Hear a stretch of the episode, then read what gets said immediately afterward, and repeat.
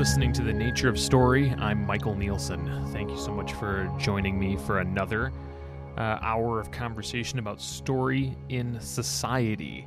Uh, today, we have uh, a really inspiring conversation with a really inspiring guest, Dr. Henry Jenkins from the University of Southern California. Um, he uh, is, is, is, busy studying uh, uh, the transformation of media at this point in history, um, uh, which I'll let him describe more uh, in his opening remark. Um, but uh, uh, ultimately, this this conversation centered and his research uh, largely centers around the question of how do we kind of write the rules for uh, this new participatory culture that we are finding ourselves in. This culture uh, where it is no longer, as Seth Godin describes, uh, uh, no longer the the king on the hill speaking to his subjects. It is now the, everyone's on equal playing field, and the subjects are talking back to the king all the time, whether it be in pop culture like movies and books and, and music, or if it's in marketing and advertising, um, uh, it's becoming you know a, a, a trite truism uh, essentially now that uh, uh, you know that everyone has the power to talk back now, right? That nothing has really fundamentally changed in communication, other than the fact that the tools are now present for audiences to participate in culture in a direct way that they haven't been able to for a very long time. Dr. Jenkins will remind us in this conversation that uh, uh, this is the the participatory nature of, of folk culture, uh, where people uh, participate actively in the culture around them, is actually more the norm historically when you take the long view than uh, uh, the anomaly of the last, you know, couple of centuries, I suppose he might say, you know, where it's been more about the single lone creators that are worshipped for their work. Um, so we have a fascinating conversation here today um, Dr. Jenkins uh, is the author of two books of particular, uh, many more, but two books that are particularly relevant to this conversation. Um, one, which is the one that I read uh, that brought me to him, uh, which is uh, Convergence Culture. Uh, and then the other one, uh, which is By Any Media Necessary, which is his latest book, I believe, and he co wrote it with a few other folks. Um, but that's a, a book length study on the ways in which media is being used in the current age of activism um, and studying the, the successes and failures of modern day young activists leveraging uh, 21st century media to their political ends. Um, so it's a fascinating, fascinating area of research that he devotes himself to. Um, but we talk about everything from you know what he sees when he looks at an event like San Diego Comic Con. Um, what is the nature of fandom? um, who can create the culture and and you know what what does it mean to lose uh, uh, uh, power as as as uh, individual artists uh, that you know grew up modeling ourselves as I say in the conversation on folks like Steven Spielberg and just feeling like oh we could just create work and and people will eat it. You know what's the you know what what is what is what does this new world mean for us? Um, and uh, uh, you know, he, he also talks about uh, uh, some of his his work with the MacArthur Foundation uh, in education, uh, where he has been working to kind of prepare schools for and prepare the kids and students in schools with the tools they will need to actively participate in participatory culture you know what do what does the next generation need in terms of kind of an omnidisciplinary uh, uh, focus um, uh, in order to actively be included as part of that talkback participation folk art um, that we're all going to become a part of. Um, so it, it, ranges on a variety of topics, but uh, it's a fascinating, fascinating conversation, and I can't wait to give it to you. So without further ado, I give you Dr. Henry Jenkins. Well, wonderful. So, so I guess just to kind of start broadly here for for a lot of folks uh, you know my audience tends to be a mixture of filmmakers and kind of like marketing people too because the storytelling kind of you know as you know traverses all this now um, uh, for folks who aren't as aware of your work I, I, I, like to frame when I've told people I'm interviewing you that you've talked about us being kind of in the moment of major change in the media landscape, you know, akin to going from oral communication to printing press. Could you give people just kind of a, a, picture of kind of what your area of study is as you describe it and kind of how you describe where we are in media history right now? Sure. I'm, I mean, I'm a radically undisciplined scholar in the sense that I don't fit comfortably within most of the established academic categories. My job title is Provost Professor of Communication, Journalism, Cinematic Arts, and Education at the University of Southern California. So that already indicates a kind of miscellaneous studies approach to things. That I'm scattered across three schools. But I, what I really study is media and how we relate to media. And media going back as far as the printing press. Uh, I've written a lot about vaudeville and early popular theater performances, and all the way forward to virtual reality, games, the internet, so forth. So I take a long view of how humans communicate with each other, how we told stories, how we represented our lives to each other. And what I like to say is that we're in the middle of a period of profound and prolonged media change that I've been documenting over almost 30 years of my career so far and doesn't see any signs of slowing down. And it is a change that I would put on par as the transition from orality to literacy, the rise of the printing press, the emergence of modern mass media in the late 19th, early 20th century. Those are the great media revolutions. Maybe we can go back to cave paintings, but we don't know enough about that one to know what its long-term, uh, or who the early adapters were, and what the long-term uh, distribution was on cave painting. So we'll leave that one out for the moment. So part of what makes this profound is, I think, a shift in who has access to the tools, who can create culture, who can share culture. So what we're seeing is a revival of folk culture in an age of digital distribution. We're seeing the possibility of everyday people having access to tools to tell their own stories and communicate their own identities with communities on whatever scale they want. Some of it very intimate, the sort of exchanges we have one on one, the sort of exchanges we have on Facebook with people we already know.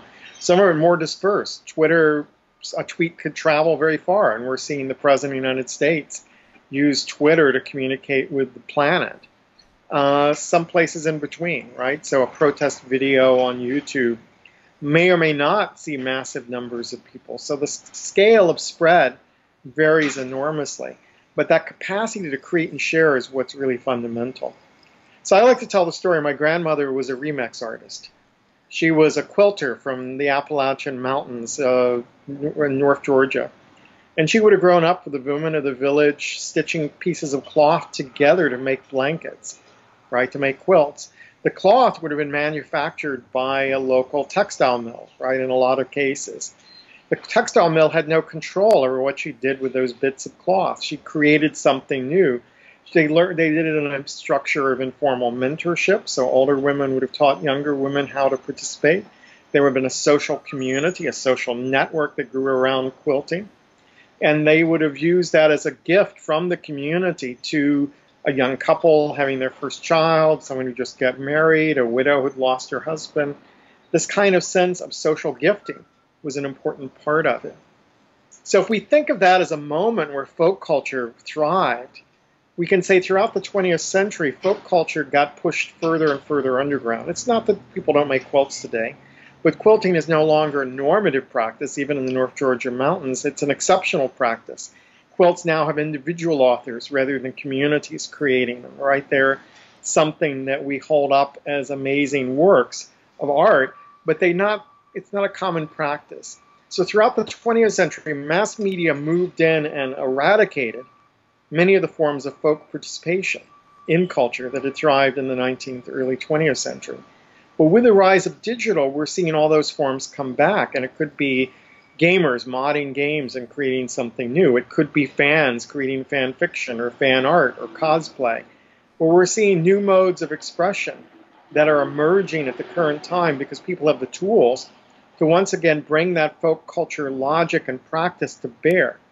So just as the content of my grandmother's quilt was the production of the factory, the industrial era, the content of, of participatory culture today is the content of mass media.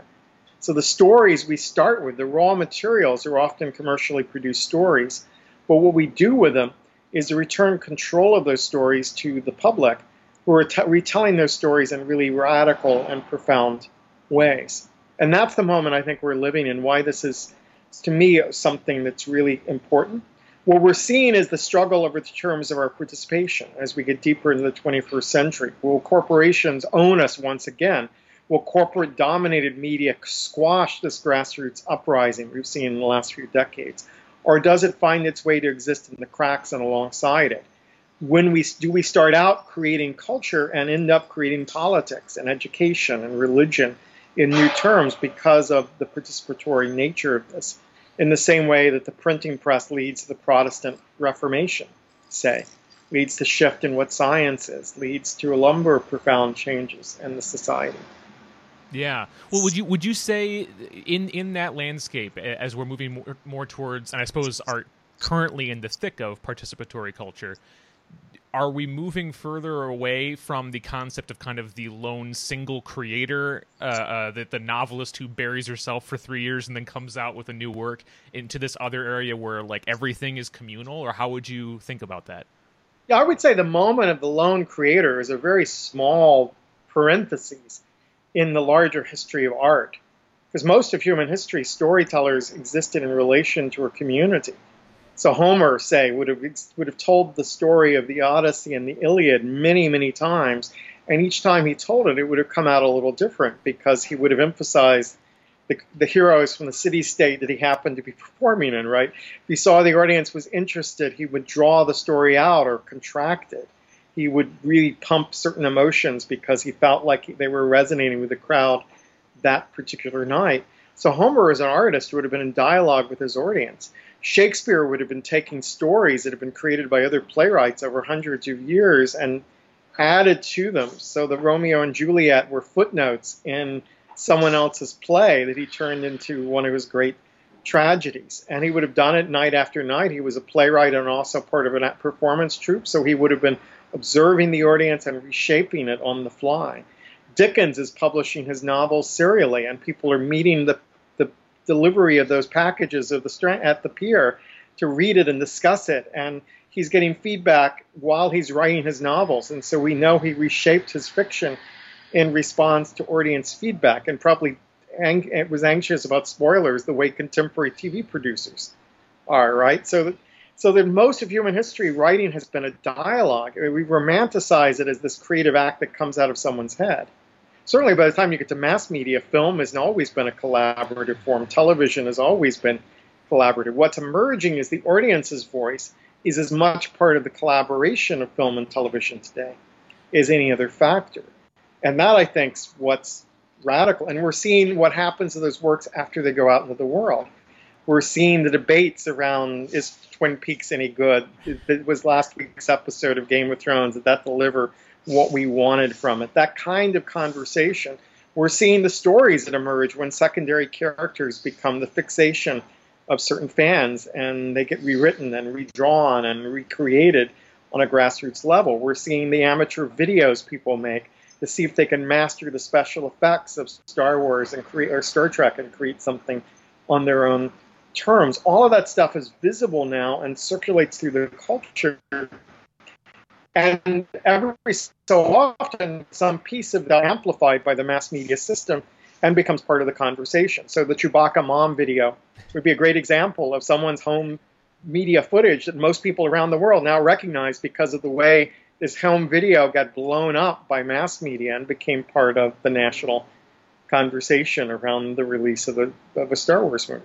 Well, and, and as you point out, you know, people would have these conversations have always taken place, but they've been around the water cooler, right? You know, no one they, they were so small and cons- and and a few people were involved, and it never actually grew into anything that was louder than just those few people. Whereas now, yeah, as you point out, the the, the you know corporate America, and I would I would put in the same group even the artists themselves that that enjoy the control are fearing losing that control. I you know as a documentary filmmaker myself, I would lie if I didn't say I feel a little anxiety around this stuff. Um, uh, but there's also it's sort of a not a question of if it's going to happen. We're there, right? So now it's about what do we yeah. do.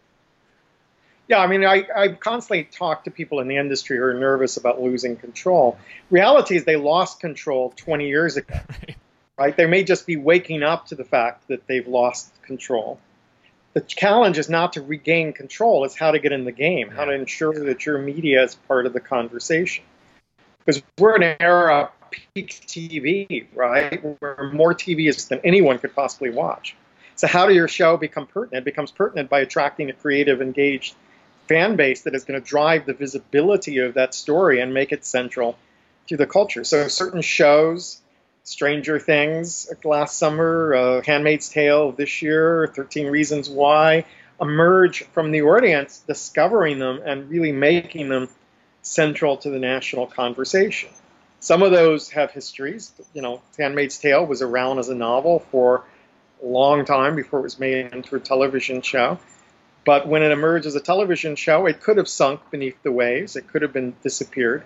Instead, people are dressing up like handmaids and showing up at protest rallies against Trump. That makes that show pertinent to a conversation. So the producers of that show have figured out how to engage the audience constructively in a dialogue that increases their visibility in the culture. So we know that the average fan brings something like 20 non fan viewers with them to a show that they like.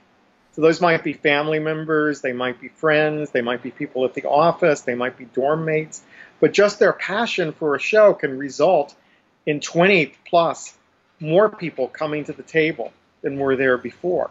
So your hardcore fans are incredibly valuable to you. And very little they do is ultimately going to damage damage you so much as increasing the visibility and desire of people to engage with what it is you produce. Yeah, I, I, am glad you introduced this idea of, of, fandom as kind of the next step or, or one of the elements of participatory culture because you know, I, I, think about you know Comic Con. I think about you know uh, sports fandom. I made a documentary about sports fandom a few years ago, and and one of the things I came away from it as a diehard sports fan myself is that in many ways it offers a lot of the same community, a lot of the same kind of rituals, and a lot of the same like sense of purpose that even like religion does. And I'm, I, as, as someone who studies fandom and, and and and and participatory culture, when you look at something like San Diego Comic Con, what do you see? I mean, I see the meeting of many tribes, right? San Diego was a huge phenomenon, right? I don't know what this year's numbers are, but let's say 160,000 people with ballpark. Um, 160,000 people with Twitter accounts and Facebook accounts who are involved in various forms of fan participation but aren't coming for the same reasons or going to the same watering holes. They, San Diego is a much more diverse fan convention than almost any other that I go to. It's racially diverse. It's now roughly even in terms of gender participation. So everyone assumes it's a bunch of geeky white guys getting together. It's not at this point, right? So if this is the meeting point where Hollywood goes on the road and talks to a stand-in for its audience, it's confronting a more diverse public than ever before. And I would say it's probably a key factor in driving the diver- push for diversity uh, in media representation that's going on right now. It's I mean it's not just the Oscars so white hashtags and the other things that are driving this. It's when they go on the road and present stuff to that audience, they get cheers when they bring out uh, people of color in leading roles and when they give women central powerful positions the, the news media wants to cover it as a bunch of white guys angry that there's a black stormtrooper out there. right? And those flame, the small number of flamers gets representative of the fandom as a whole, and they're seen as kind of this reactionary, whiny bunch. Reality, fans have been driving the push for diversity and representation in so many different ways, and they're having heated discussions about what's appropriate and what's not. Is it right to take existing characters and you know change their color? Is it right to rewrite history is, you know, there are debates about the right way to do it. We're dealing with genre conventions that go back to the late 19th century, so they're infused with colonialism and white supremacy. So we have to rethink the tools of stories today in popular fiction. And so there's going to be pushback. But what you're seeing is a group that is really eager to engage and participate in the cutting edge trends in popular culture. The San Diego's less and less about superheroes and more and more about the full range of media as more and more media becomes niche, more popular genres take over, more and more different kinds of shows come to San Diego and court that that audience. But they are a group that can give thumbs up or thumbs down. If you bomb at San Diego, you're in deep trouble. In contemporary culture because that spreads ripples across the social media sphere it's now covered so extensively by mainstream media, that every bump in the road gets picked up and covered by Entertainment Weekly and the IndieWire and the Hollywood Reporter. And, you know, I read dozens of stories every day from San Diego this summer, even though I wasn't able to get there. But, you know, it's also a place where deals are made. In a world where stories are more and more told across media platforms, it's the place which is not organized by medium. Hmm. So, you know, uh, the film people go to their con- conventions, the game people go to their conventions, the TV people go to their conventions, the comics people go to their conventions. They all go to San Diego. Yeah. And so you see behind the scenes these deals that are creating extended universes and, and stitching to get, creating spin-off comics of movies and TV shows. Those are, deals are cut at San Diego. Yeah. So it's the center of what I call convergence culture. Yeah, and I, I want to jump on that in a moment, but I, I, another question on kind of this idea of of this transition we're in in the media landscape, given how kind of um, in a, in its infancy we are, or maybe we're toddlers now, given that we've been in this for a little bit. I don't know. Uh, uh, it's it's we seem to still be kind of figuring it out. You know, you, you talk about kind of like the the way that audiences have been pushing for more diversity in media and, and things of this nature. Um, we're kind of figuring out the lexicon. We're kind of figuring out what arguments work one way but not the other way, and things of this nature. You you, you I watched um and anyone else who's interested should look this up. There's a great uh, uh, masterclass you gave in India a couple years ago um, uh, that uh, was about uh, somebody brought up the, the the, the consistency with folks complaining about uh, the last Airbender uh, being whitewashed, and then to Idris Elba being cast in Thor as a formerly white character, and being what's the difference in the argument? We're like figuring out kind of the the the way we what do we really believe with these things? How do we really articulate? Yes. What's the difference? Do you see us making progress in that way? Do you see the scaffolding being built? Yes and no. I mean, if we look at statistics that Stacy Smith at USC has developed, tracing year by year participation of women and people of color in the entertainment industry, the line has remained remarkably fixed, right? Number wise, there's not a lot of growth. Visibility, cultural impact, we've seen the last couple of years, huge progress in terms of shows featuring people of color, in terms of, you know, Moonlight winning the Oscar, uh, you know, uh, Scandal having been a huge success, paving the way for Empire, paving the way for Blackish, paving the way for Insecure. We can sort of trace this legacy of shows that are out there and shows that are having a significant impact. We can look at the diversity of casting in the Star Wars films as a kind of sign of our times. Uh, we can look at numbers that are showing that films by women, directed by women, are highly competitive in the marketplace the current time, particularly in the wake of Wonder Woman's success this summer. So there are trends that suggest a number of minority participants in the industry are not shifting, but the impact of that participation has grown dramatically. And that's in part because you've got whole layers of audience that are ready to pump that stuff, right? So Scandal was a phenomenon of Twitter, and particularly black Twitter, and the degree to which African Americans are represented compared to the percentage of the population on Twitter as a platform drove people to want to watch the show and wanting to live tweet it and discuss it while it was being aired. And that phenomenon, I think, becomes really important. Look at the role of podcasts uh, in the new media scape. There are so many podcasts by American Muslim, by Latinos, by African Americans, by Desi girls, talking about uh, the media they consume and what stories matter to them and why. And those drive audiences to become part of this larger conversation. So we are sorting through things on an extraordinary level, and there are backlashes all the time in every possible direction around this because we're going to all make mistakes. Mm-hmm. As I said, the language of popular culture grew out of the 19th century, mm-hmm. right? We the genres that we use today come out of the pulp magazines that were published in the late 19th, early 20th century, and the stories, the plots, what counts as a hero, what counts as a villain, you know, what's the relation of the hero to their people? Was it a single hero arch or a collaborative hero arch? All of those questions have impacts in terms of how we think about what diversity is going to mean in our mediascape today.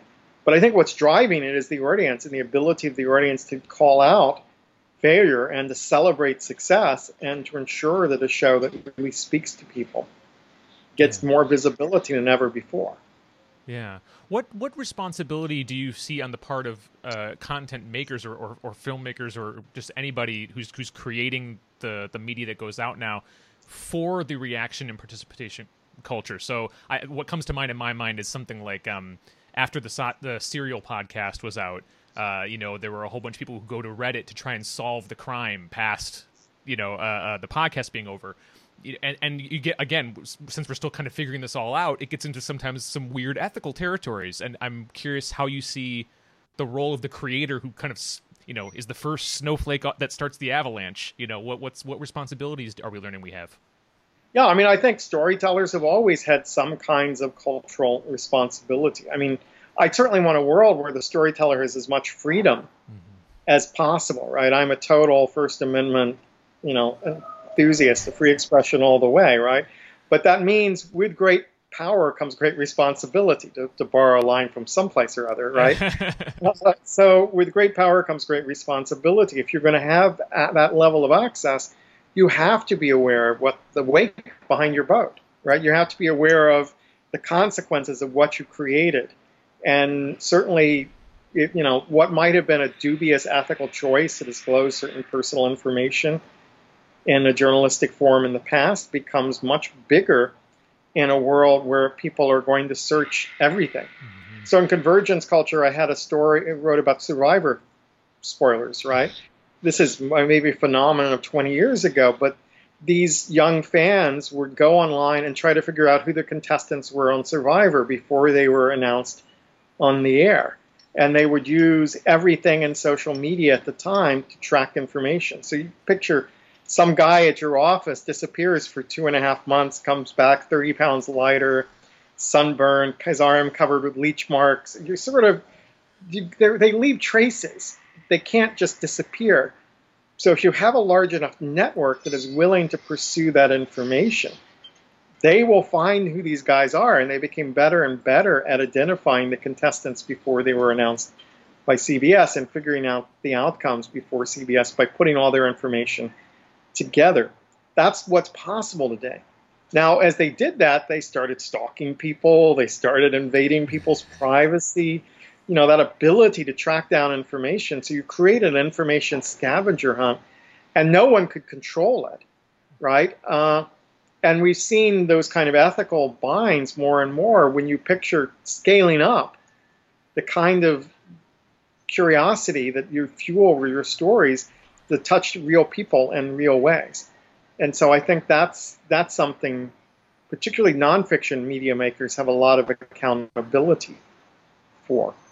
Yeah. It's also the case that fiction filmmakers have that responsibility. If you use racial, racist epithets and stereotypes in your work, you may be fueling the alt right response in some way that you didn't anticipate, but you may be giving resources to hate, hate groups you know, just as making a more diverse show might generate more engagement with certain audiences, the falling back on those old stereotypes isn't innocent anymore. Mm-hmm. It's something that can have real negative consequences in people's lives, and that always would have been the case. But it's now on a scale that we and a visibility that we've never encountered in the past. If if this if most of this um, we've been talking a lot about how kind of the the audience becomes kind of the arbiter of the way places the way media goes that that that you know more diversity in media comes as a result of audience demand. Do, how do we talk about audience demand uh, and in, and put in the element of access to technology? If if all this is happening you know in cyberspace you know uh, uh, what about all the folks who don't have access to that in the same way? How how do you account for that in the way you think about this? Well i, th- I think it's a, it's a serious challenge. I mean, it's a relatively trivial question when we're thinking in the level of culture, right? So their fandom has multiple layers of participation, and some people participate in the most intense social media circuits, others don't. Those with more visibility drive the industry. Right? That's a concern. Mm-hmm. When we pull this toward education or politics, that's where the implication, what I call the participation gap, becomes that much greater. So as we bring technology into the classroom, are we doing it in ways that create haves and have not? Do we exaggerate gaps in our society in terms of access to education resources? So there's a digital divide, which is about access to technology.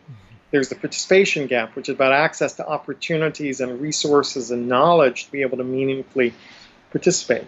Do you have mentorship as a young person into this new media environment? Uh, there are people around you who understand how it works, and I don't mean just technically how it works, but the social ramifications of choices you're making in that space. Do you feel empowered to participate? Do you feel entitled to participate? Do you feel like your voice matters? Those determine who gets to speak and who doesn't. When that's about who has access to jobs, mm. because who has skills, who comes to the classroom already confident in computers, and who gets shoved aside and put in the remedial tape, that has consequences in our society and people's lives. Now, these consequences aren't always predictable. In our book, By Any Media Necessary, which is about young people and activism, we look at the dreamers, the undocumented youth, who are some of the most sophisticated users of new media for political change today. And they do so often without owning their own computers, by using computers in school libraries and public libraries, labor halls, uh, borrowing cameras from wherever they have access to it, but creating media that powerfully spoke to their own experiences and allowed them to tell their stories straight to the camera about what it is to be an undocumented in America today. And telling their stories to people who maybe never have known up close or known that they knew someone who was undocumented because so many people were living in the shadows. So it's not just automatic, all right, you're poor, you're, you're brown, you're, you don't have access to it. It's an uneven distribution of skills, opportunities, resources. But we want to make sure that those opportunities exist for everyone in our society because at a moment of dramatic demographic change in American society where the political structure is shifting in response to this participatory environment I'm describing, who gets to speak and who gets heard is a question of enormous importance to the future of our society.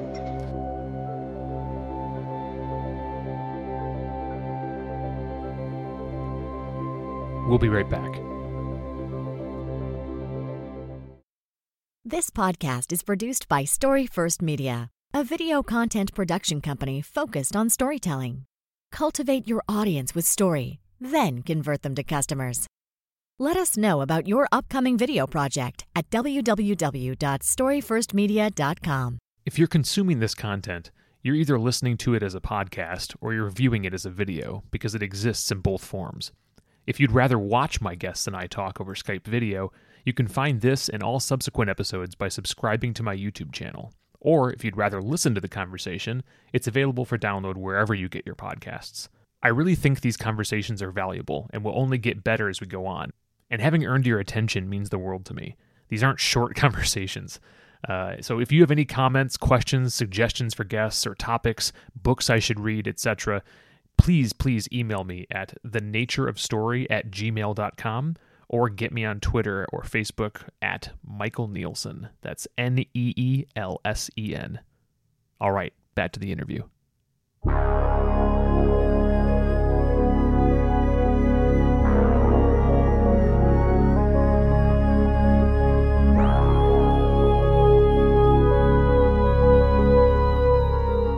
Well, and, and correct me if I'm wrong. You you did some work recently, or maybe still are, with uh, uh, the MacArthur Foundation, perhaps, with regard yes, to. Go ahead. Yeah, like tell tell me a little about that because because it was with regard to kind of how do we ad- adjust education going forward in this new culture of participation. Do I have that correct? Yeah, I've, I've had two phases of work with the MacArthur. The first phase is the one you're describing, which has been about education. And I did a white paper about how do we prepare schools for this participatory culture I'm describing? What are the skills young people will need to be able to fully participate? And we develop curriculum around that. We've done teacher uh, teacher training, professional development programs here in Los Angeles to help teachers incorporate some of that in the classroom. It's part of a much deeper commitment the MacArthur Foundation made to digital media and learning, and there are literally hundreds of people funded by those those initiatives. Um, and so, which, you know, one of the projects I did under that was inspired by an African American educator and playwright named Ricardo Pitts Wiley, who's from uh, Pawtucket, Rhode Island.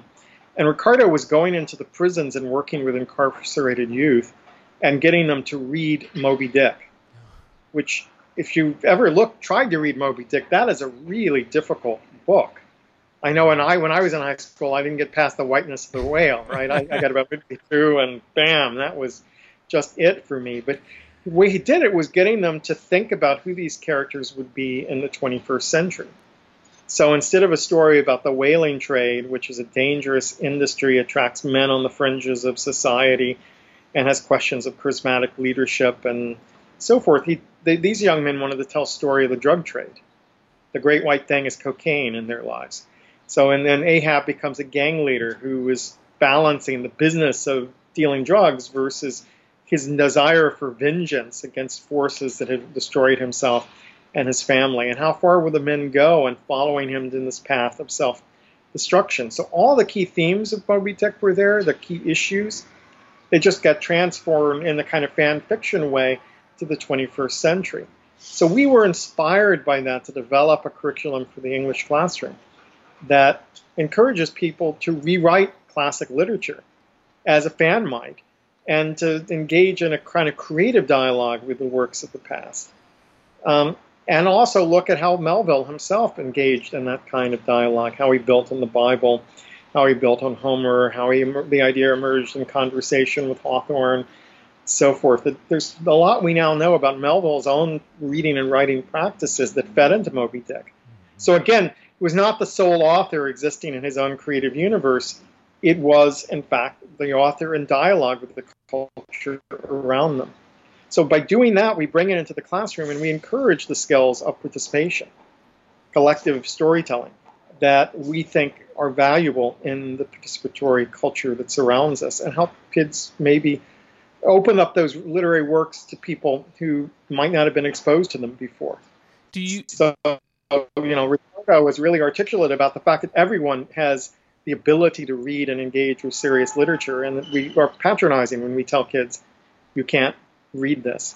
Yeah, is is another component um, when when you think about what what skills are going to be needed in a participatory culture. Um, something that occurred to me is it is it you you mentioned that you kind of are a, a, you know multidisciplined in terms of what you study because of the nature of what you're studying because me- media is so varied is it also true that on the part of creators and folks who are going to be participants in participatory culture need to be somewhat omni um, uh, i don't know crafted in the sense of i'm you know growing up myself i could look at someone like steven spielberg and say ah i'm just going to devote myself to being a filmmaker and I'll just do that the rest of my life. Today, I feel like I have to be a filmmaker, I have to be a podcaster, I have to be a you know a, a television writer, I have, to, I have to be like five other things. Is that another component of kind of multidisciplinary acts, or is it, or I take that wherever? No, I, I think that's part of it. Is we we need disper- we need a kind of multidisciplinary knowledge. We need knowledge. The idea that the disciplines that, Ameri- that we use in American education that emer- emerge in the industrial age most of our disciplines date back again to the late 19th, early 20th century when they first formed. That those would be the same disciplines for an information age seems fairly unlikely, right? We've changed the core social structure, the core economy of our society. We're going to need new skill sets. We don't know what those are yet. So the best thing is to break down the walls and allow people to mix and match. Mm-hmm. But the other thing is that we gear our education today still toward the autonomous learner so all forms of collaboration in school are seen as cheating. But we work in a workplace where, uh, yes, you have lots of skills, but we also have to collaborate with other people to achieve those skills. Right? We live in a world of collective storytelling, collective intelligence, where we depend on each other more and more as part of a network. Yeah. So we need to figure out how to bring into the classroom skills at networking, skills at collaboration and knowledge sharing and the ethics of collaboration and knowledge sharing that are very different from those where the individual, you know, the notion of the rugged American individualist shaped our educational system. Yeah. So I'm more, and I've been experimenting in my classes and having team exams where teams work together to solve the questions on the exam. And, and also we build the team semester long. So that when they get to the final exam, they're, they know how to pool their knowledge, they know how to weigh each other's expertise, they know who to trust on what pieces of information, and they have an ethical accountability to each other about the information they share. Right? So in a world where our passing along of information has huge consequences, we have to take ownership over the information we spread to other people. Mm-hmm. We have a president who continually passes along totally bottom level, bottom dwelling information, right?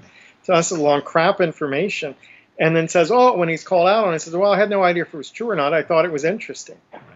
Well, that's not acceptable anymore. Yeah certainly not by the president of the United States, but not acceptable by a, a seventh grader. Yeah. Right? You want people, if you're going to pass information to your friends, your friends have to be able to count on the quality of that information.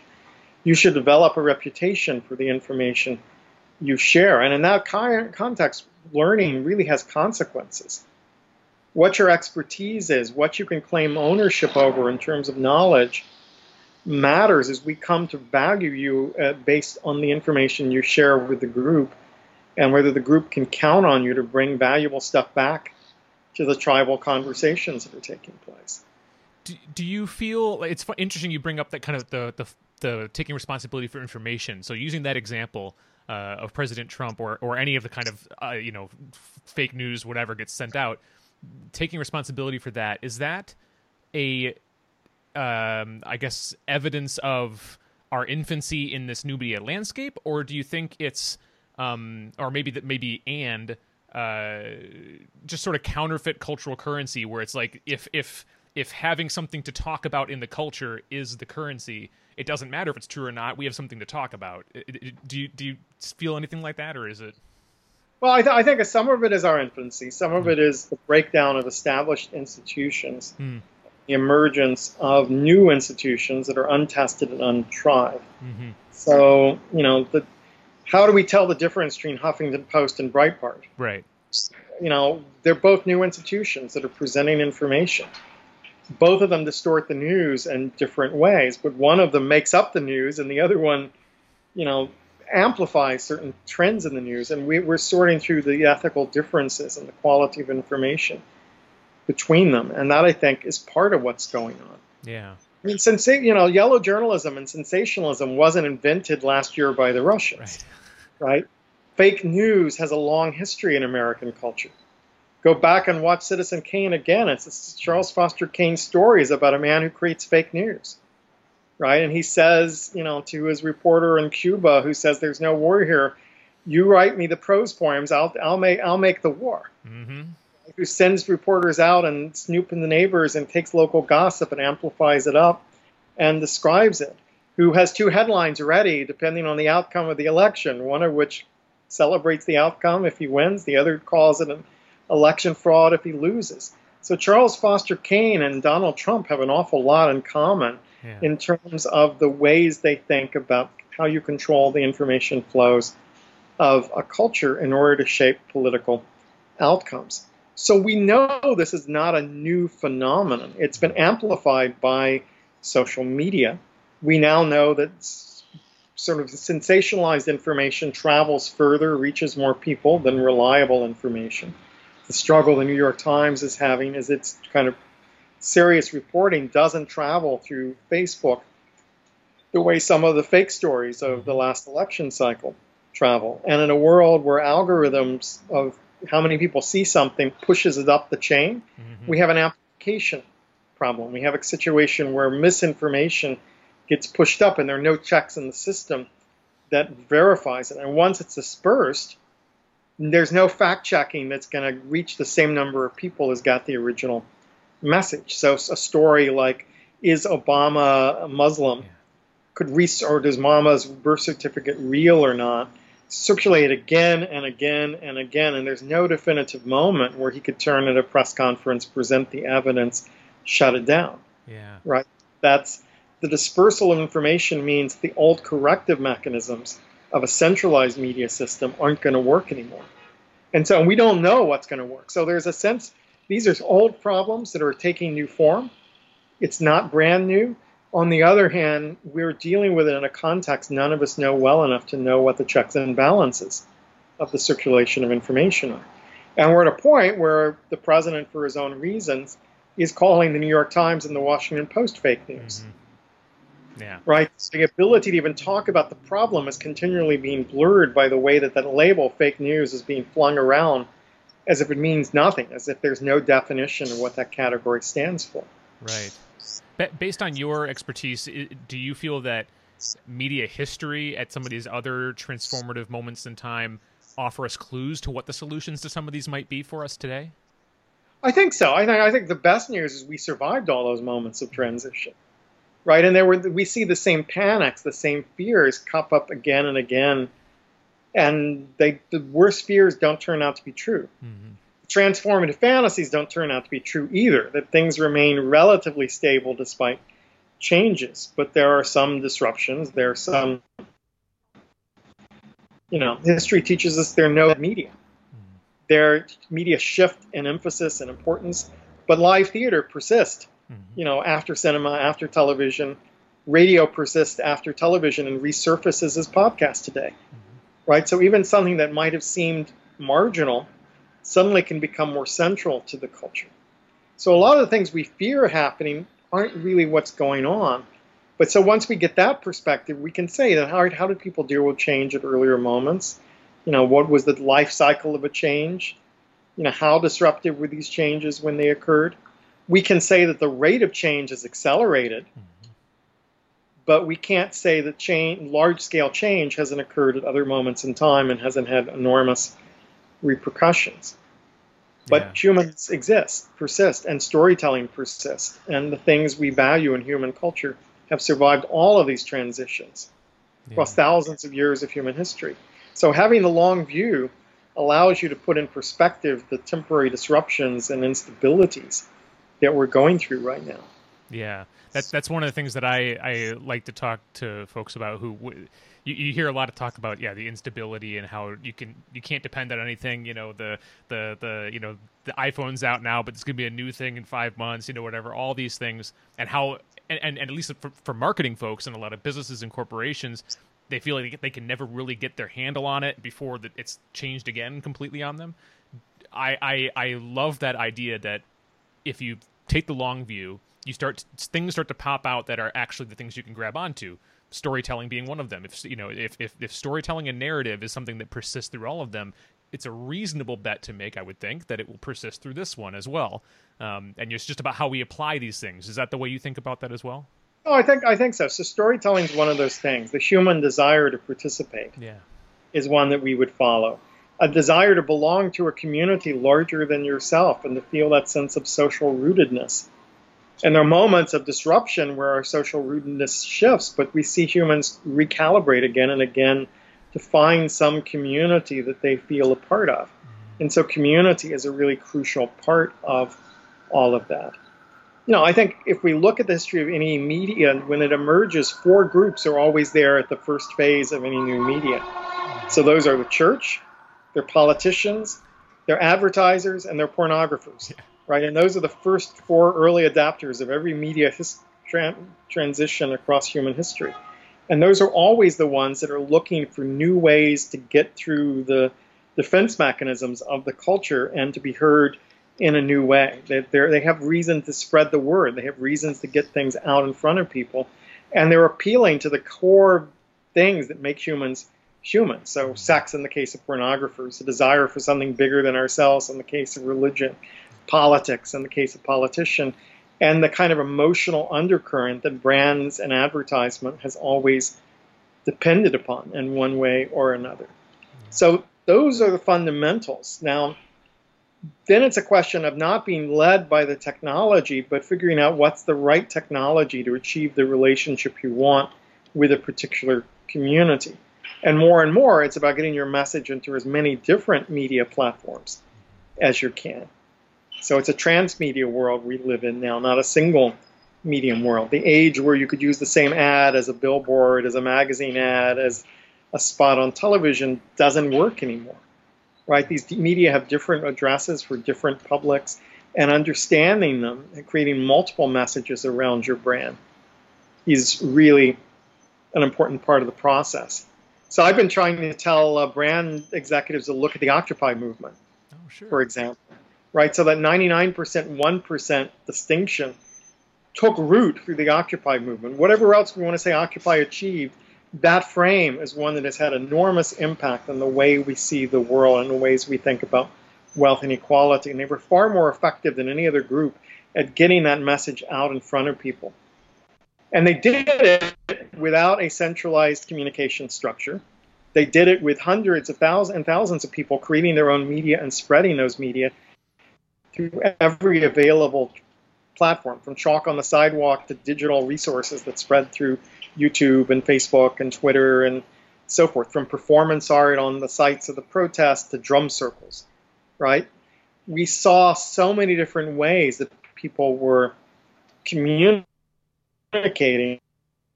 that message images. So it should explode the idea of a unified brand a single set of icons for a brand, and invite a world of participatory branding that may get your messages out much more effectively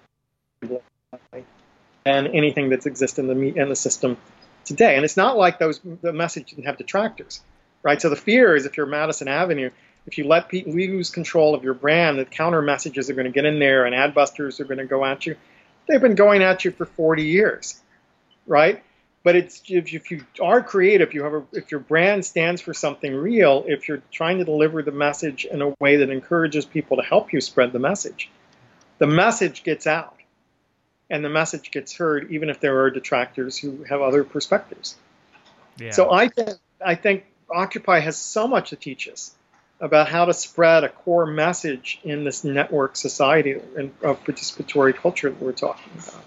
Is, is, that where you're finding you're spending most of your time and interest right now? Is in the effect of media and, and media being leveraged on behalf of activism? Is that still kind of your your current? I mean, focus? that's yeah. I started to say before. The first phase of my work with MacArthur was education. The mm-hmm. second has been on politics. So for the last eight years, I've really been focusing on political communication and what's taking place there. So we interviewed 200 young activists for the book By Any Media Necessary and traced the case, a number of case studies of successes and mixed successes of activist networks that have sought to change the conversation. That phrase, by any media necessary, says a lot about what we found, right? It's not about Twitter revolutions or Facebook revolutions. It's a transmedia revolution. It's communication across all media platforms. So, whatever the resources you have access to, whatever the community you're trying to reach, it's about taking advantage of all of those communication resources. Mm-hmm. So, at the current moment, yes, the digital and the mobile are where the new stuff is taking place, where we're seeing opportunities that didn't exist before, and young people are flooding in and taking advantages of them. But they're also taking to the streets. They're also using wheat, wheat paste and paper, right? They're also creating alternative comics and printing them out they're doing all kinds of things to get the message out. So that's a key part of it. And the other is storytelling again. So what we talk about is the civic imagination. So the idea of the civic imagination is the left so often wants to believe the facts will set us free. If we just get the information out there, it changes people's. But the right is always understood it's hearts and minds, mm-hmm. right? It's not just minds, it's hearts and minds. How do we shift people's feelings, their emotions, their sense of connection to each other. And stories are the means by which we change that in a fundamental way. So, what role does imagination play? First of all, if we're going to build a better world, we've got to imagine what a better world looks like. We have to see, we have to imagine the process of change. What do we, how do we get from where we are now to where we want to be? How do we imagine ourselves as political agents who can contribute to the process of change? how do we imagine ourselves as part of a larger community, what I call an imagining community that is capable of making change together? And then how do we uh, connect with groups whose experiences and perspectives are different from our own? That's the base of political mobilization. Stories have always given us the way we do that. So in the Smithsonian Institute, there's a statue of George Washington wearing a toga. Not that as far as we know, Washington didn't go to toga parties at William and Mary, right? It's not that he actually wore togas. It's that people of the beginning of the American Republic thought about it as a restoration of Athenian democracy. That they wrote their documents in pen names of Greek orators and Roman heroes, right? That, that that sense of the imagination of the classical world that they knew from these elite colleges brought the founding fathers together and gave them a shared cultural capital in which to imagine change. Mm-hmm. Think about the language of the black church in the 1950s and 1960s. Martin Luther King, I've been to the mountaintop, I've seen the promised land, we've crossed the River Jordan, all of that language that comes out of the story of Moses and freeing the people. And the Joshua generation that follows the Moses generation, which Obama has called the Joshua generation, which is again keeping the language of stories. What we found as young activists today, the language is from popular culture. Mm-hmm. The language of politics is the three finger salute from Hunger Games. It's uh, superheroes at protest rallies. It's Princess Leia, the woman's place is in the resistance. It's the songs from Hamilton. You know, around it's it's Harry Potter. All around the world, these stories are the ones that are shared cultural capital of young activists. And so they're using this language of popular culture to break out of the broken language of politics. What the young activists told us again and again was political language didn't work for them on the one hand, it was exclusive. It was written for policy wonks, and unless you're already immersed in the political conversation, there's no entry point into the language of politics. Maybe that's the Hillary Clinton problem of seven point plans for everything and no big vision to stitch it together, right? The sense of politics being dry and for, for student council nerds and no one else, right? And so many young people never got invited into the political process, didn't see the language as speaking to them. The other hand, it's so partisan today so bound up with these fi- old fights that there's no consensus building, there's no common ground, there's no shared values. So if you go to pop culture, you now have a language that is accessible to large numbers of people, that the stories and metaphors are ones that resonate with young people because they live them, and you have a language that is not yet heavily partisan. Mm-hmm. So, what makes Superman a great hero may be something that the right and left could agree upon. Sure. And think through issues of power and responsibility. You know, those are questions that create a common ground and may be the basis for new forms of politics. So some of it is right now studying the civic imagination and understanding the role that stories play in fostering that and the way young activists are using the tools of this participatory culture, this transmedia environment to get their stories out. And some of it is we're going into communities and trying to stimulate these discussions about the future. So we go to a group. We're going to do a, a we're going to Fayetteville, Arkansas in another month and going to ministers there and sort of helping doing a brainstorm on the future of religion in American life. And we're saying, let's go out to 2050, 2060. What do we imagine the future looks like? The goal is to get out of the constraints of the current moment and think about possibilities that we might not entertain otherwise. Explore what those are, find the common ground, and then go back and figure out what the mechanisms of change that gets us there. And we find shared values run very deep, not only in the US but around the world, of what we want our future to be 50 years out. But how we get there is where we are divided so sharply yeah. that we can't agree on anything in, this, in the US Senate at the moment. Yeah. Well, and, and, I know we're almost at our hour, but I have one question, one more question for you on this point. So if if if it seems, I'm I'm so inspired by the idea uh, of, of, of folks taking popular culture or or superheroes or anything and and retelling them in ways that are relevant to them and and telling a new story and with their own culture or their own worldview, whatever. And we find that as a new language that kind of cuts through some of this divide. Do you find then in some of your looking at education and what what skills need to be taught or or, or fostered in, in young people is that it's it's no longer just about knowing Moby Dick and being able to quote Moby Dick, but it's about being able to turn Moby Dick into something relevant to today in some way. Is that yes. yeah? That's the connection point between everything we've talked about, right? Yeah. Rewriting Moby Dick for the 21st century is acquiring those skills to take stories that are created by someone else and turn them into a language or a resource you can use to tell your own story mm-hmm. and to talk about things that matter to you. And there were lots of people that wouldn't have listened to those young prisoners in Rhode Island talk about gangs or drugs or their experience in prison who would go to see a stage performance of Moby Dick that was different because it had hip hop songs and had mm-hmm. young people talking about Moby Dick in a contemporary setting you know, think about Hamilton and its success of taking this classical story of the founding of the American Republic and turning it into a musical that people sing the songs and discuss the characters, and they're writing Schuyler's sister fanfic, right? This this sense of resources from the past being mobilized when they can be turned into stories that speak the present. So I would like every kid around the world to have that sense of entitlement to retell their culture in their own terms and to mix things up to create something new. In the same way that my grandmother learned to make those quilts so many years ago, right? Stitching the culture together from raw materials at hand, but creating something new that speaks not just for yourself, but for your community and is a gift to someone else. That's the ethos I think a participatory culture fosters around the core stories. And storytellers should want that to happen. They should want their stories to be the resource the culture uses to communicate with itself and want to see the value that comes of a thousand minds responding to your story as opposed to the individual creator in his attic creating something from nothing. I'll, I'll, I'll get over it in due time. I'm sure. Yeah. no, it's one. It's great. It's fantastic. Uh, thank you so much uh, for your time today. I really really appreciate it. Um, My pleasure. Yeah, this has been wonderful.